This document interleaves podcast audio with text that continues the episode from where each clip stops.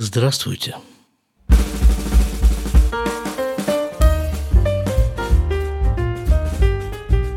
Триста семьдесят первый выпуск подкаста из Израиля. У микрофона Шломо Радзинский. Что-то вокруг сгущаются какие-то термины. Призыв, военкомат, повестка, туда-сюда. Видимо, под это дело на меня и нахлынули воспоминания. Итак, 1900 что-нибудь 86 7 8 год. Город Красноярск, в котором я в то время проживал. И работал я в то время работал. Вот это слово как-то не очень вяжется с тем, чем я там в действительности занимался в этом Красноярском кожно-венерологическом диспансере. Точнее, наверное, будет сказать так. Я отдыхал – в те годы я отдыхал в Красноярском кожно-венерологическом диспансере в качестве врача-дерматовенеролога.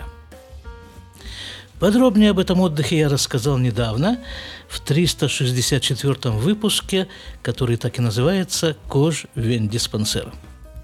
И поскольку я тогда был один из самых молодых и, видимо, поэтому самых безропотных работников этой системы, Два раза в год, весной и осенью, меня посылали работать в составе медицинской призывной комиссии на Красноярском призывном пункте.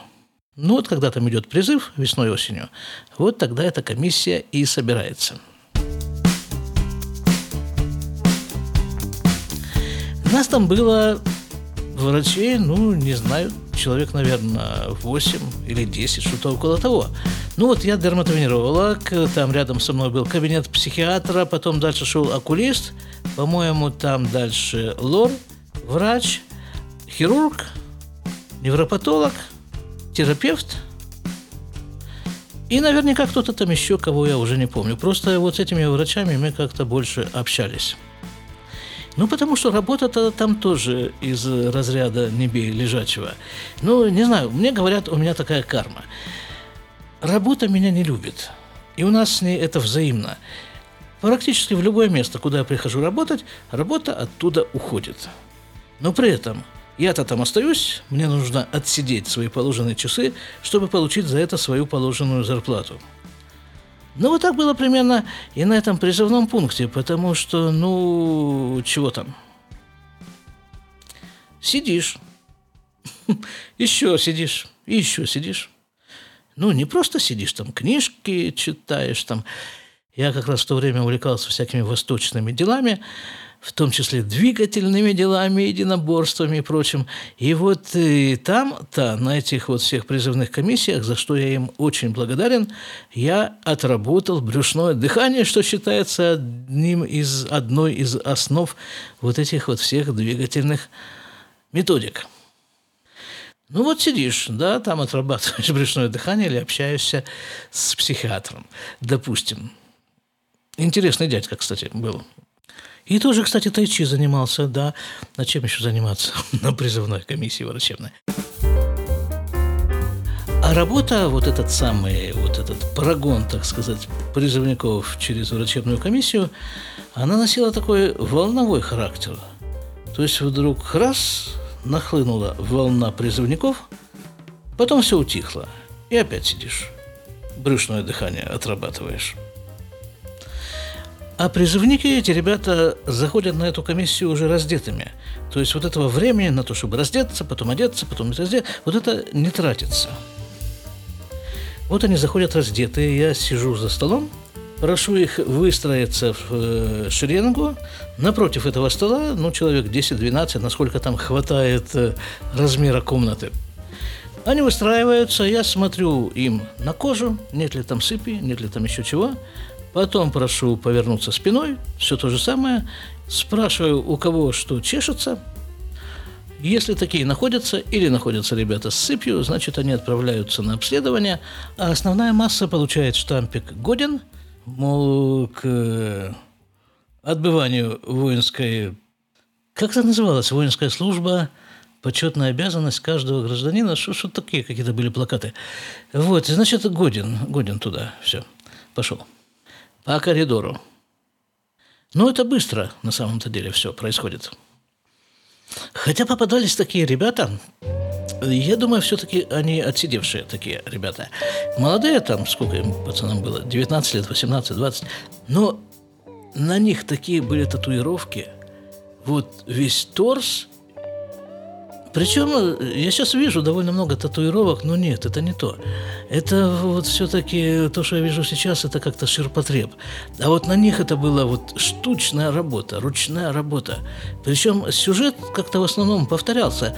Это были или какие-то старинные города вытатуированы, или какие-то замки такие старинные, или какие-то комнаты в этих замках. И вот это все вот так тонко сделано, все эти камни вот так вот выколоты на этих телах. Ну, наверное, там на нарах есть время для реализации творческих наклонностей. И вот смотришь на это все, и там как бы вся эта шеренга, наверное, недоумевает, а что это доктор вдруг погрузился в какое-то самосозерцание. А, пора бы уже по коридору двигать, а тут нет. А я, может быть, в это время как раз в этой картине целиком, полностью погружен в нее. Может, я прогуливаюсь по улицам этого города наколотого. Где-нибудь там между лопатками проползаю. И он тогда еще вот, э, не помню, по-моему, тогда не было цветных татуировок вот так вот массово. А вот у этих пацанов были какие-то такие, проскальзывали такие красные пятна таким, там чего-то накололи. Ну, такие произведения искусства, просто действительно произведения искусства. Одна мантия у короля этого наколотого чего стоила. Я бы таких ребят в рамку помещал. Просто на стенку. Им место в музее народного творчества. А тех, кто их так замечательно разукрасил, ей-богу, двойной паёк бы, поощрительный, присудил. Немедленно.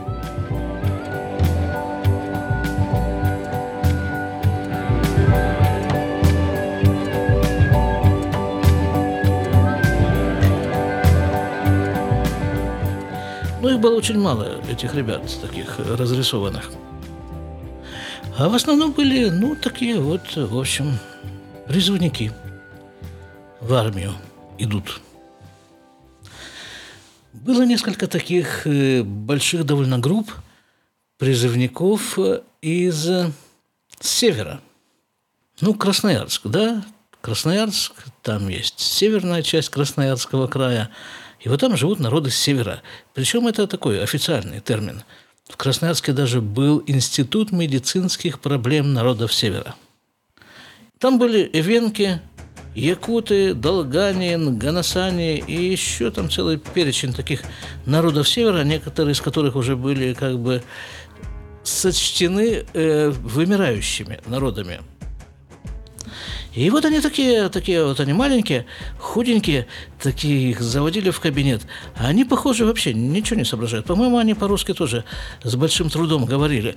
Я как-то был там у психиатра, когда вот к нему завели такую группу, и вот из всех э, как бы паспортных данных своих имя они еще знают. А вот год рождения – а тем более, какой сейчас год, какой месяц, это все для них совершенно неведомо. У них совершенно другие какие-то системы отсчета. И я не знаю, как их набирали вообще. Там как-то их военкомы эти по тундре, наверное, с вертолетами отлавливали и пригоняли туда, на призывной пункт. Я не удивлюсь, если выяснится, что кто-нибудь из них два раза побывал в рядах советской армии. Ну, это уже так, фантазия. А был у нас в нашей военной комиссии представитель военкомата, офицер, по-моему, лейтенант, может, даже и постарше немножко, симпатичный такой молодой парень. Как-то раз вдруг заводят группу мужиков, таких, ну, мужиков, лет, скажем, по 30 примерно. И вот какие-то они такие были одинаковые, такие плотные такие, ребята такие. Особенно одинаковое у них было выражение лиц. Лица были какие-то слегка напуганные, но согласные.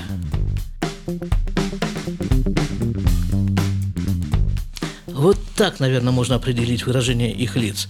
Ну, все как водится там, разделись, мы их осмотрели, и только этот наш главнокомандующий нас как-то торопил, давай, давай, быстренько, давай, давай, их прогоним всех быстренько, их отправлять надо срочно.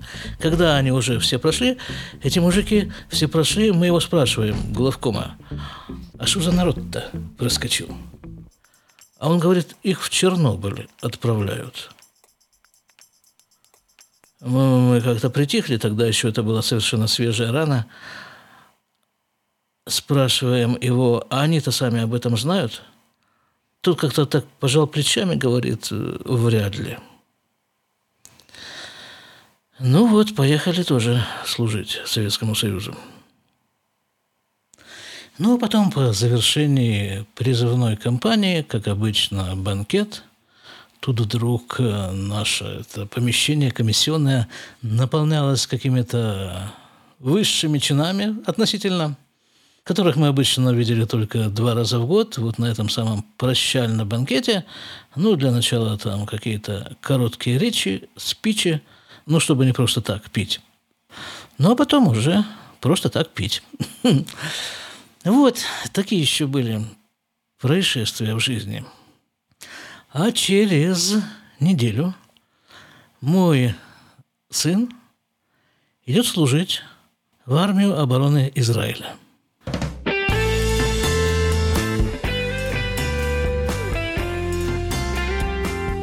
В боевые войска. Причем боевыми войсками, как он пояснил, считаются те, которые непосредственно в бою участвуют. Ну, скажем, э, танковые войска не относятся к боевым – тем более артиллерия, это вот те, которые с шашкой наголо и там рука на горле противника непосредственно. Причем вот такая деталь. Как бы его призыв, его возраст призвался где-то месяца полтора-два назад. А он остался. Почему? Потому что он с 13 лет учится в Ешиве, программа, которая предусматривает проживание в интернате при Ишиве. На субботу, на праздники, на каникулы, просто так, еще по каким-то случаям он приезжает домой, а так основное время он живет там, в интернате. Вместе с еще несколькими парнями в комнате кушает э, еду эту столовскую местную, и вот, вот так вот живет. С 13 лет это уже 6 лет. Он живет таким образом. Теперь представьте, вот парня, который живет дома – привык к домашней жизни, вот его берут и забирают в армию. Ему приходится жить в совершенно непривычных для него условиях. И ему, такому парню, дают полтора месяца примерно на адаптацию. То есть его отпускают домой часто, его там э, что-то там не трогают, его там, ну вот как-то так, чтобы была у него такая мягкая посадка или наоборот подъем в этой армии постепенной. А те, которые учатся в Ешивах, вот такого типа, как мой сын, они к этому уже привыкли. Шесть лет они уже все вместе. Тем более, что программа, по которой идет мой сын, предусматривает, что все ребята, которые учатся с ним в классе, ну, те, которым позволяет здоровье, они идут в армию вместе, в одно подразделение, будут там служить вместе. Им не нужен этот процесс адаптации. Ну, в свою очередь, он и освобождается из армии на пару месяцев позже. То есть, таким образом, армия выигрывает, нет вот такого вот резкого перепада, что вот эти ушли, а эти пришли. Все. Постепенно происходит замена. И я думаю, что благодаря вот такому отношению к каждому солдату израильская армия и считается одной из мощнейших армий в мире – но кроме того, каждый из них знает, за что он воюет. И вот напрашивается такая идея. А не сделать ли нам с вами такую серию выпусков этого подкаста про службу в израильской армии с точки зрения родителей солдат – на тему службы в израильской армии с точки зрения солдат, резервистов есть подкасты. Вот мой друг-подкастер Чаймастер, он довольно подробно эту тему осветил и продолжает время от времени освещать. А вот как это все выглядит глазами родителей, вот это мне самому интересно. Когда я приехал в Израиль, опять-таки, когда я приехал в Израиль, я опять повторяю эту фразу, это было 31 год назад, я работал там у одного мужика, и вот мужик говорит мне, надо бы в Китай съездить. Тогда только начались туристические поездки израильтян в Китай. И он говорит, что надо бы в Китай съездить вот на экскурсию, потому что Ури, его младший сын, через там, пару месяцев уходит в армию, и тогда уже три года мы точно никуда не поедем. И мне как-то это было удивительно, ну, при чем тут Ури? Китай отдельно, Ури отдельно, армия отдельно. А вот нет. Понимаете, такая вещь происходит, что когда в Израиле призывается ребенок в армию, то в армию таким образом призывается вся семья. Вот сейчас идет этап подготовки, да, вот э, там есть список вещей, которые ему нужно купить в армию, там приготовить туда-сюда. Потом вот его надо проводить в армию. Потом ведь он будет приезжать домой на субботы, ну, хотя бы раз там в две недели, в три, в месяц максимум он будет приезжать домой на субботы. А может быть и среди недели, пока еще не знаю. Это мой первый ребенок, идущий в боевые части. Так нужно ведь, чтобы дома кто-то был. Нужно, чтобы дома кто-то был чтобы кто-то ждал дома. Нужно. Очень.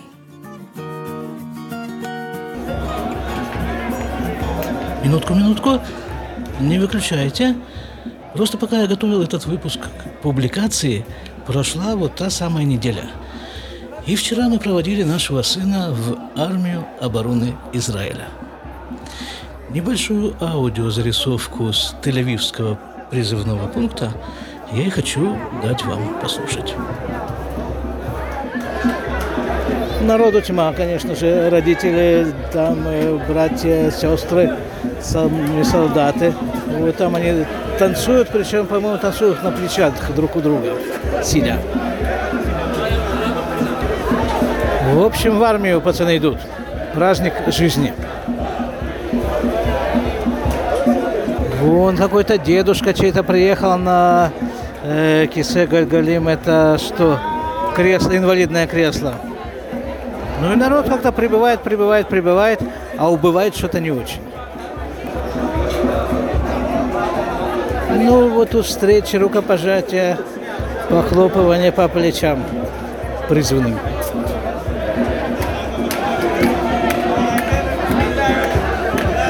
Там уже пошли пляски с флагом Израиля. Ну и, конечно же, обносят нас сладостями, не без этого. Ну так я совершенно неожиданно для себя опять окунулся в ту призывную атмосферу, о которой я вспоминал в начале этого выпуска, но совершенно в другом качестве. Как сказал мне вчера в синагоге один, ну как же, сосед по столу синагогальному. Ты вообще думал когда-нибудь, что твой сын будет служить в армии обороны Израиля, защищать Израиль?